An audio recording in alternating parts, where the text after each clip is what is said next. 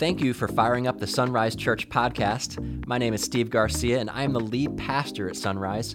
We are a community of Jesus followers from all walks of life, all colors of skin, and all ages. And I hope this message you hear today inspires you to deepen your connection with Christ. Let's dive in. Well, we are now in the month of December, and I'm guessing a lot of you have Christmas on the mind. Christmas music, Christmas shopping, Christmas parties, Christmas cookies. Some of you are Christmas decorating. And I know there's also quite a few of you that this is a really difficult time of the year and you're just in survival mode to just make it through December and get to the new year. Uh, so, whatever emotion is stirred in you this time of the year, I want to make sure that we don't lose focus on the reason for the season, which is Jesus Christ. And in the outset of the New Testament Gospel of John, chapter 1, we see some beautiful words written about Jesus. And so for the next four weeks, we are going to park right in the first part of John chapter 1. And so for today's emphasis, we're going to look at the first five verses. So if you have a Bible or a device with a Bible on it, John 1 1 is where we are going to begin. We'll also have the verses up on the screen if you want to follow along with us. Let's begin. It says, In the beginning was the Word and the Word was with God, and the Word was God. He was with God in the beginning. Through him, all things were made. Without him, nothing was made that has been made. In him was life, and that life was the light of all mankind. The light shines in the darkness, and the darkness has not overcome it.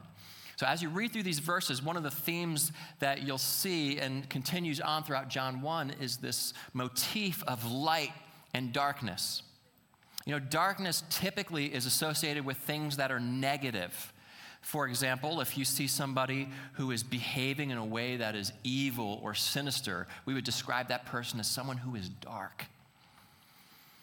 When you lose communication with someone, you say that person has gone dark. When a person is purposely withholding information from you, you might accuse that person of keeping you in the dark. When you're a little kid, what's the number one thing you're, you're scared of? We're afraid of the dark. Now, of course, there's exceptions to the rule. For example, we should all know that dark chocolate is vastly superior to milk chocolate. But aside from that, darkness typically is associated with things that are negative. In the Bible, Jesus is described as the light of the world. So, biblically speaking, darkness can be described as anything that tries to obscure our view from Jesus. And I don't need to remind you how dark this world can be. And some of you are in the darkness now. And so today we want to spend some time reminding ourselves of what the solution is. So let's break down John chapter 1 by reading through it slowly, and let's be encouraged as we remember just who it is that we're worshiping this season.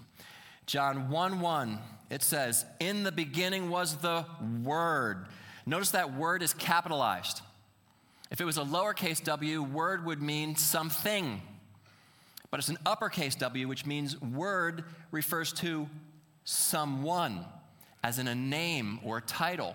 And John doesn't just say in the beginning was a word, he says in the beginning was the word.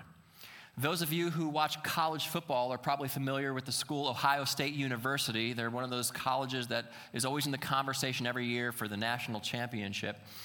And when players who go there introduce themselves, they always say, I'm from the Ohio State University. They got a little swagger as if to say that their school is unlike any other. Well, John here, the disciple of Jesus, he's got a little swagger too, and he's saying, The Word, this being that I'm talking about, is unlike anyone you've ever known. So when you read this, don't read it in the beginning was the Word, read it in the beginning was the Word. And so, who is this Word that, that, that he's talking about? Well, you know, the, that word translates in Greek, in the original language this was written in, as logos. Now, the concept of logos had deep and rich significance to both ancient Jews and ancient Greeks alike. To the Jews, they often thought of logos as a physical manifestation of God.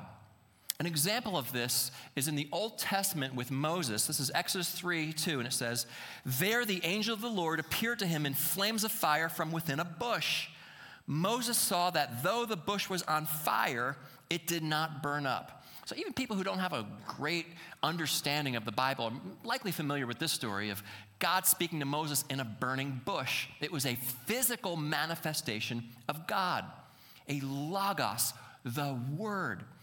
The Greek understanding of logos was a little bit different. They believed the word logos was the power that brought order and meaning to the world. Without logos, the world would be random and chaotic. And so they would look around and say, that's not how the world is. It is very orderly, it has reason and meaning, and therefore there must be something out there that's causing this. Probably the most uh, modern equivalent we can have of this is the term universe. There's a lot of talk in our, in our culture today about universe. You hear from celebrities. I've overheard people in coffee shops talking about this. I've even heard it talked about in the cartoons that my kids watch. That there's this, this belief that the universe holds some sort of mysterious and personal power in my life. So, for example, if I want something good, I say, I'm going to put it out there into the universe. And when something bad happens, we say, oh, the universe hates me. And so we even have a modern understanding that, that there is some kind of power that exists beyond myself. It's what we believe today, it's what the ancients believed. And so John, our author, leans right into this to his Greek and Jewish audiences and says, okay, you've been talking about Logos for centuries. You've been talking about the Word, thinking about the Word, wondering about the Word. Well, now I'm going to tell you who the Word is. The Word is Jesus of Nazareth, the Christ. And so, to the, to the Greek audience, he describes Jesus this way In him was life, and that life was the light of all mankind. They believed Logos was what brought uh, meaning and order life and light. Without Jesus, there's death and darkness. The Jews believed in Logos as a physical manifestation of God, and to that, John describes the Word as, verse 14, the Word became flesh and made his dwelling among us. Talk about a physical manifestation. God became like one of us. And then he doubled down on that in verse 18 when he said, No one has ever seen God but the one and only Son, who is himself God and is in closest relationship with the Father, has made him known. So here we, we have the link between the Word and the Son. Jesus, the Son of God, the second person of the Trinity, has made God known. No one's ever seen God until we saw Jesus. And the Jewish audiences would have perked up at this point because they're quite familiar with the story back in the life of Moses, where Moses once said to God, Hey, I want to see your face. Show me your glory. Here's how God responded Exodus 33 20. God said, You cannot see my face, for no one may see me and live. The glory and the sinlessness, the purity of God is so overwhelming, it would literally put us to death.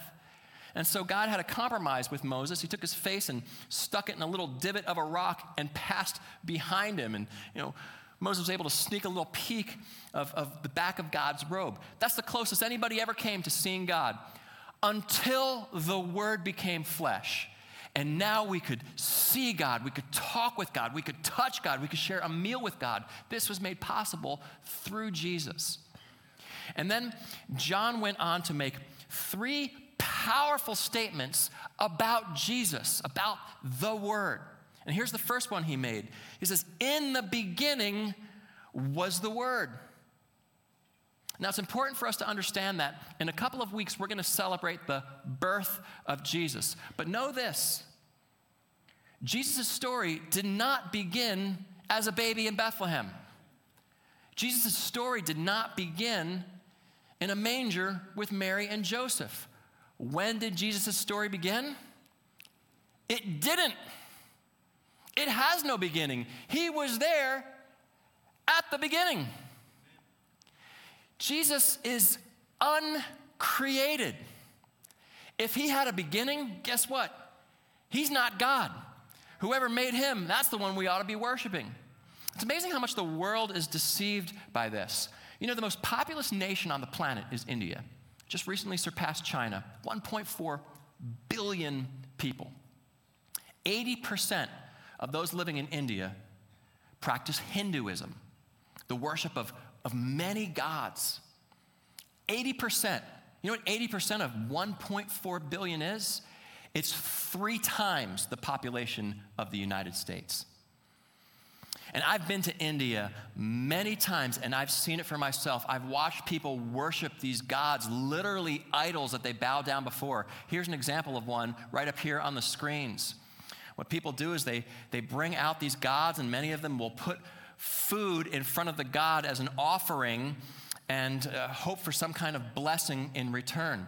This practice of worshiping these hundreds of thousands of different deities and bowing down to idols in India has been going on for over 5,000 years. And you know what, what else has occurred in 5,000 years? Never once did any of those idols or statues ever reach out and eat the food. That food would end up rotting or would get eaten by cows or stray animals as the people on the streets starve and go hungry. People worship idols. But let me tell you something. I, I know this for sure. That Hindu God, that's not God. You know why? Because it has a creator. Someone crafted it, someone painted it, someone decorated it, and billions worshiped it. And yet we ignorantly say, oh, all religions are the same. They all worship the same God. They just go by a different name. You mean to tell me that's the same as the Jesus described in the Bible who was there at the beginning? Jesus is uncreated. And not only that, but he's also the creator. This is an aspect of Jesus we often overlook. Look at the second verse of John 1. He was with God in the beginning. Through him, all things were made. Without him, nothing was made that has been made. When you see that phrase in the beginning, it ought to make you think of another book in the Bible that uses those same words. The very first book of the Bible, Genesis. John 1, in many ways, is the New Testament version of Genesis 1. Here's how Genesis 1 starts In the beginning, God created the heavens and the earth. We now know God is referring to Jesus himself, the creator. And even in that creation, there was light and dark. Verse 2 Now the earth was formless and empty. Darkness was over the surface of the deep, and the Spirit of God was hovering over the waters. And God said, Let there be light, and there was light. The earth was formless. That word literally means chaotic until Jesus spoke light into the situation. And in the book of John, we have a dark world and Jesus, the light of the world, steps into the situation. In the beginning was the Word. Jesus is the uncreated creator. That was the first statement John made. Here's the second. In the beginning was the Word, and the Word was with God. So now we have a little bit of distinction between the Word and God. It's saying that Jesus was with God, meaning on equal footing. Now, the God of the Bible is a triune God, three in one God the Father, God the Son, and God the Spirit. Not three different gods, one God with three distinct persons.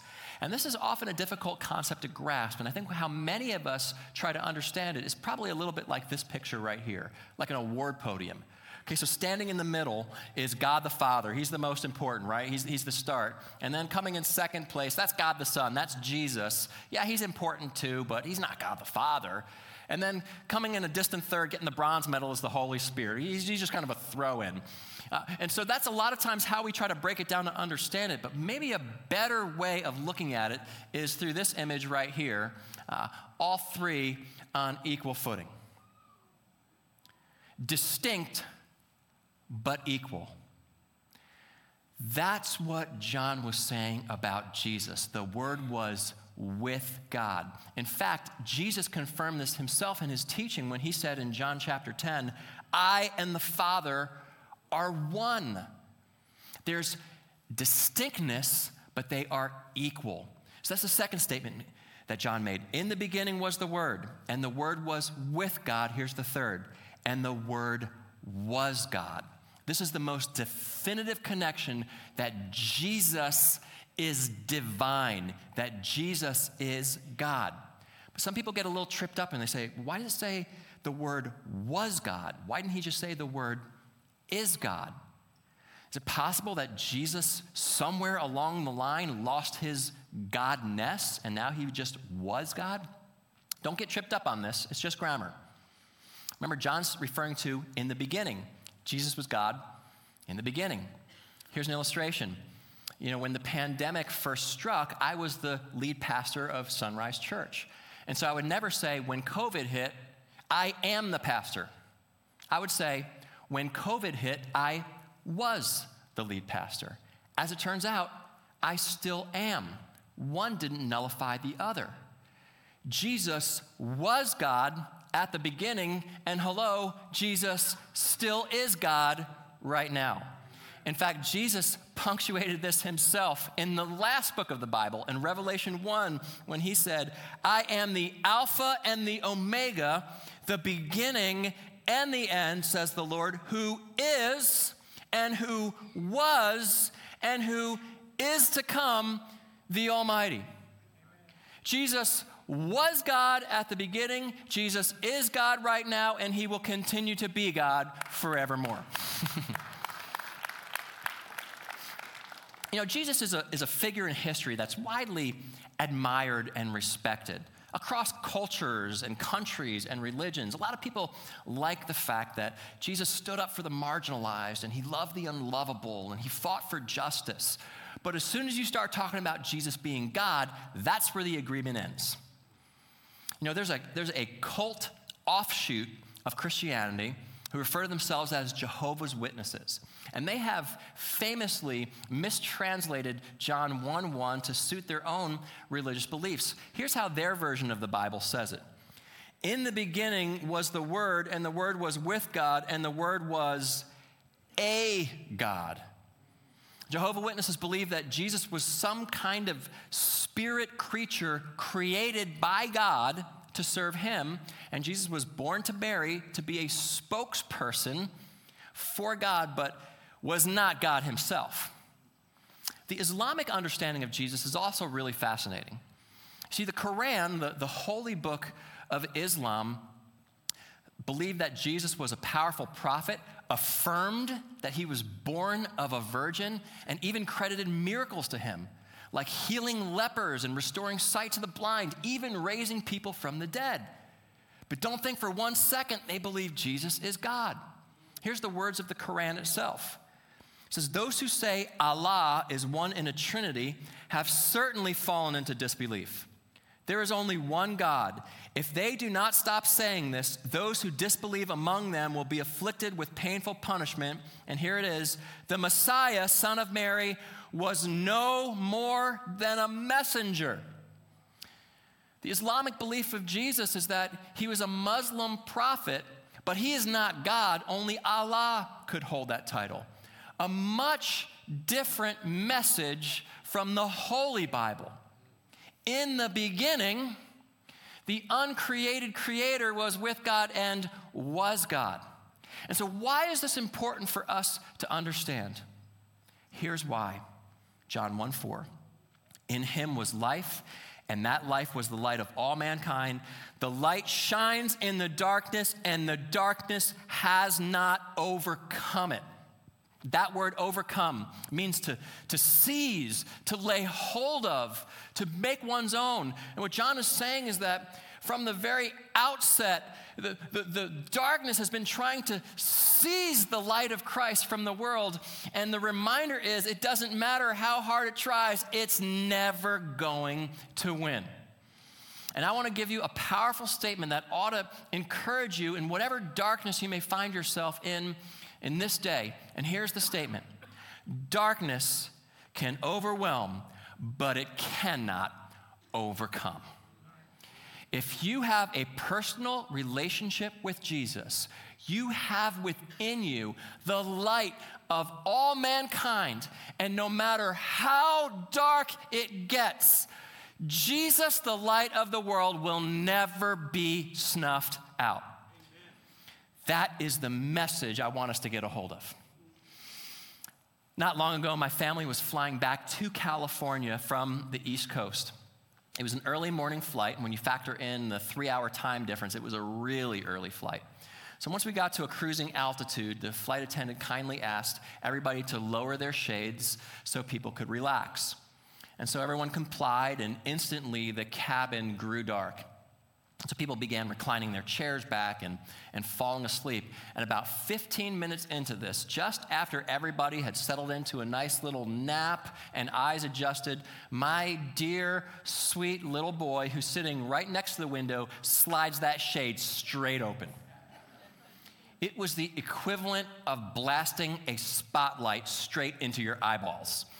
the sun was right over the wing right above the clouds, as bright and as orange as it could be. And when that sun flooded into that dark cabin, I mean, people were wincing. They were giving him dirty looks. And he's over there with headphones on, just living his best life, enjoying the warmth of the sun. I'm reaching across two seats trying to slam that shade down. You know, what I was reminded of is that when you're in a dark place, it's easy to forget that the light is shining just on the other side of the shade.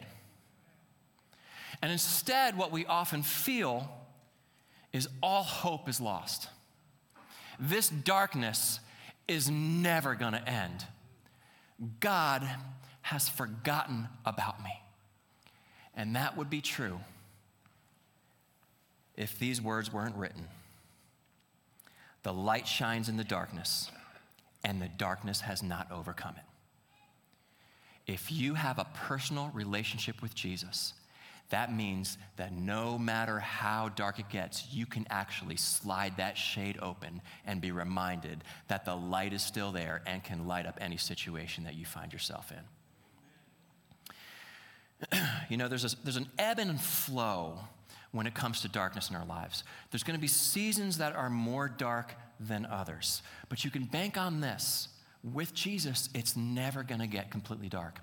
And we see that evidence even throughout the Christmas narrative itself. For example, an angel come and, and comes and appears to Mary, and her instant reaction was one of darkness.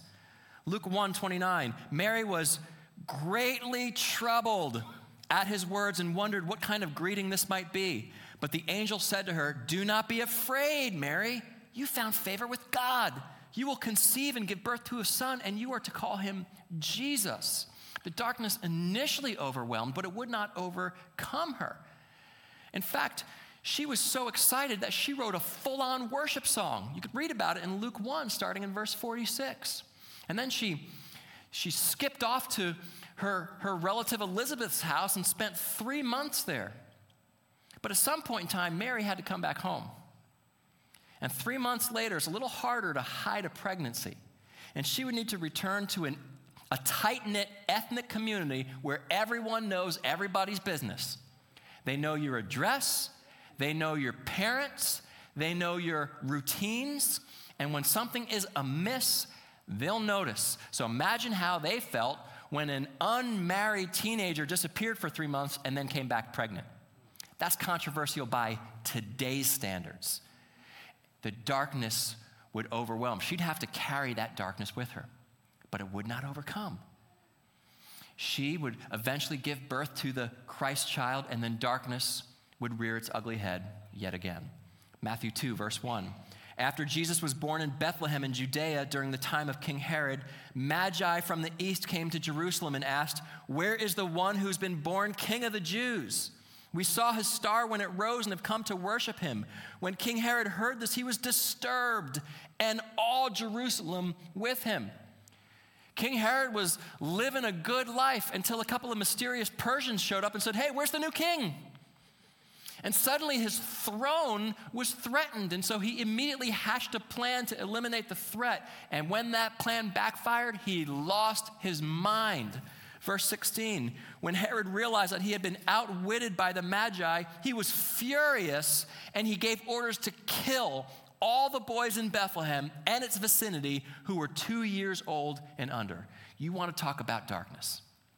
Can you imagine the horror of little boys being ripped from their parents' arms and murdered right before them?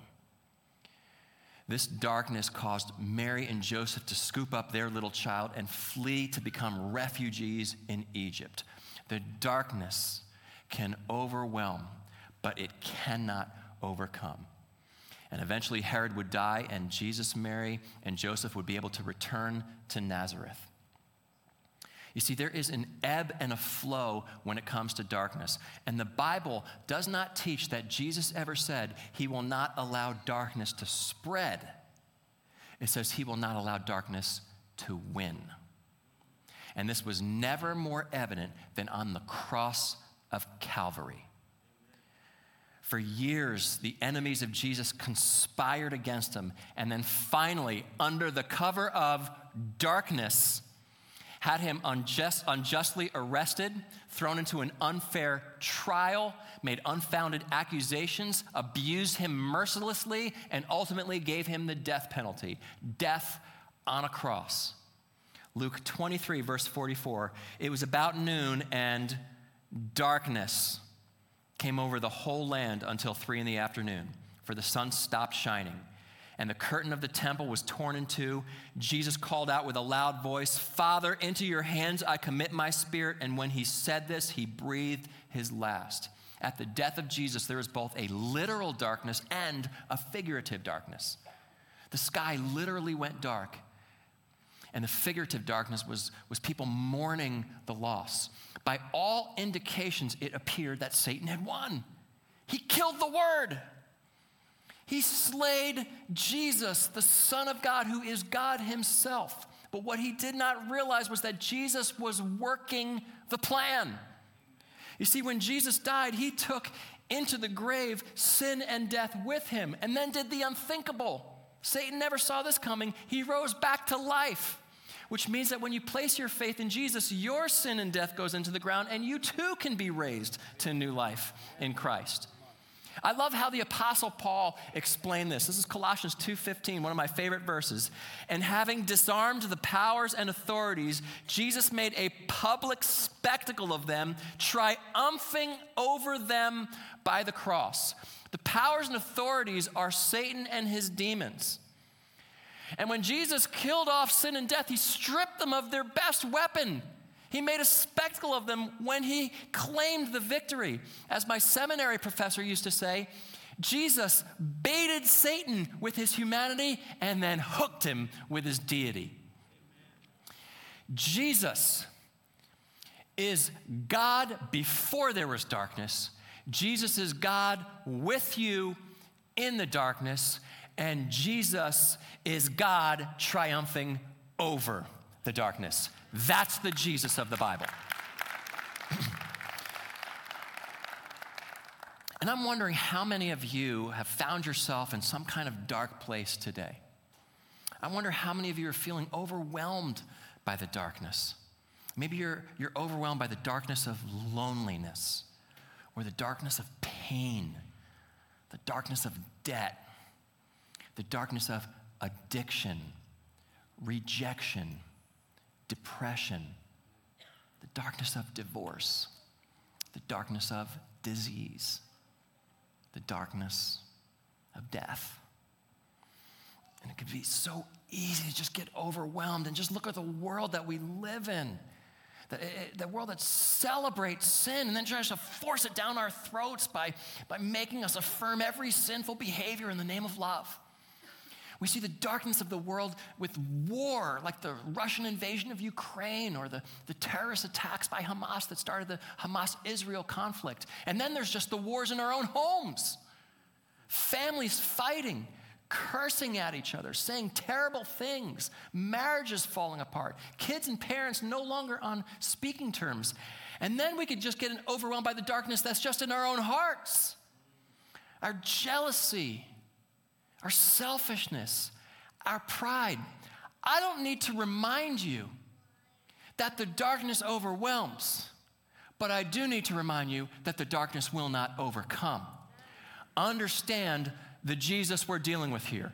We don't worship a baby in a manger, we worship a king on a throne. And so, why wouldn't more people want this kind of light in their life? Well, Jesus gives us an explanation for this. Jesus said these words in John 3:20, "Everyone who does evil hates the light and will not come into the light for fear that their deeds will be exposed, but whoever lives by the truth comes into the light." According to Jesus, many of us have chosen our darkness because we want to just do what we want to do, even though it's hurting us. And when you look at the teachings of Jesus, especially in his parables, it can get pretty frightening about people who reject the light and are cast into the outer, outer darkness. You know, not long ago, my son and I, my oldest son and I, went to Alcatraz Island in San Francisco. For those of you who don't know what Alcatraz is, it used to be a military fort and then it got converted to a federal prison in the 1930s. And the slogan was break the rules, you go to prison. Break the prison rules, you go to Alcatraz. It was the place for the worst of the worst criminals. And the conditions there were harsh and unforgiving. And you can tour right in there. And, and, one of the parts of the tour my son and I went is where they put criminals in solitary confinement. And you could literally step right into the cell and close the door. And let me tell you, that's a different kind of darkness. I could not see my hand in front of my face.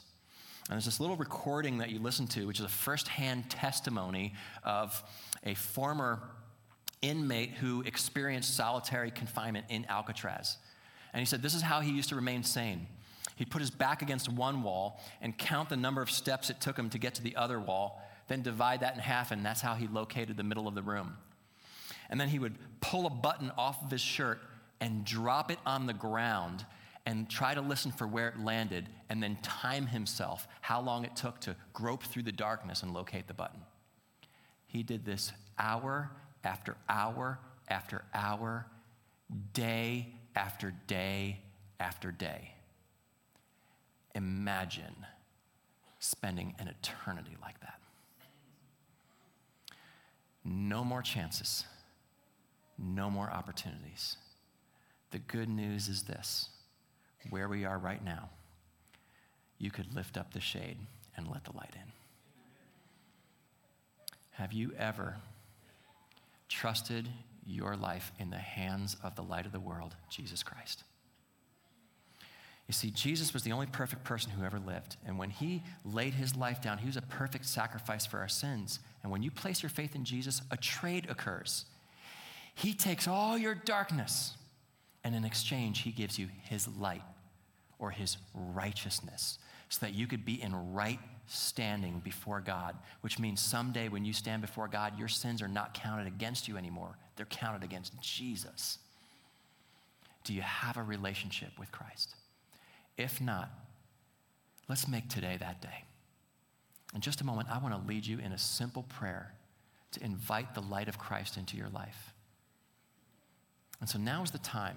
If you want to bow your heads and close your eyes, I want you to just consider where you are before the Lord. And if you're ready to trust your life in the hands of Jesus, then I want you to repeat this prayer after me in the silence of your own heart.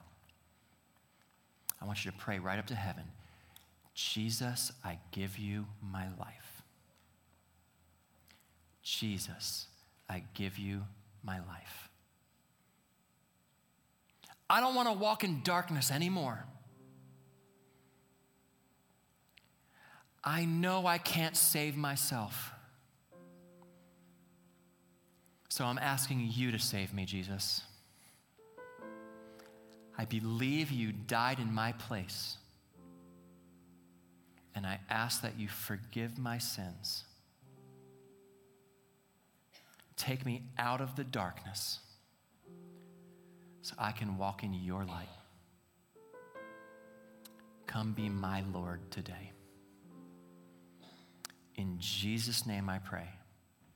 Amen. Now, if you're somebody who prayed that prayer for the first time, we really want to encourage you to let somebody know. And we made a really easy way for you to do that Right on the bulletins that you got when you came in is a perforated card. Just tear that off, fill that out, and check the little box that says, I said Jesus. And some offering bags are going to come through in just a moment. Drop it right in. One of our staff members will follow up with you, and help you understand the decision. And if you've already made the decision, but you want to take your next step, you want to get more involved in Sunrise, you want to, you want to make this your church, but you just don't know what the next step is, here's how to do it. Text NEXT to 909 281 7797. One of our staff people will customize a, a, plan for you. Maybe it's joining a small group, getting to know some other people, or serving, or you need some assistance or somebody to talk to. Text NEXT to 909 281 7797, or you can stop by our Next Step table right in the lobby and have a conversation with someone today. Next week, we're going to continue working our way through John chapter 1. So be thinking of someone you could invite with you to church next week. Until then, I want you to look for something. As you go driving around your neighborhoods at nighttime, you're going to start to see people putting up their Christmas lights. And when you do, don't just see them as decorations. I want you to be reminded that those lights chase away the darkness. And in that process, I want you to remember the light of the world, the true light who chases away the darkness. Jesus, the uncreated creator, at the beginning with God and is himself God. Jesus was there before the darkness. He's with you in the darkness, and he will be with you when the darkness eventually subsides. Darkness can overwhelm, but it cannot overcome. Do you believe it? Amen. Come on, let's pray together. Father in heaven, thank you for sending the light of the world into our darkness, Jesus Christ. Thank you for not leaving us to, to grope around in the dark to try to find some solution and meaning. You've already given it. And I pray for those who are feeling overwhelmed this morning that you would remind them that your light is here and available to strengthen them and to guide them and to help them to hang on. For those who've never trusted in you, I pray they don't leave this place today without, without surrendering their lives before you and inviting your light into their darkness. And as we prepare to give over our tithes and offerings, these financial gifts, may it be a reflection of our worship of you, our trust of you in every aspect of our lives, including our money. And we ask that you use these dollars to minister to people here in the community and around the world. Thank you for being the light. We pray this in the mighty name of Jesus. And if you agree in your heart, then let the church say, Amen. Thanks again for listening to this podcast. I want to encourage you to not just stop here. Maybe you sense God is speaking to you today and wanting you to take that next step. So here's two ways you can do just that. The first is text the word next to the number 909 281 7797. That's 909 281 7797. You'll receive a message back with some ways to help you grow. That may mean joining a small group or finding a place to serve or just talking with someone one to one about your faith. You can also visit the notes for this podcast and follow the links provided. And if you're within driving distance of one of our four physical locations in Banning, Ontario, Rialto, or Victorville, we'd love for you to stop by sometime and give us a chance to meet you personally. Again, we want to thank you for listening, and we hope to see you soon. God bless.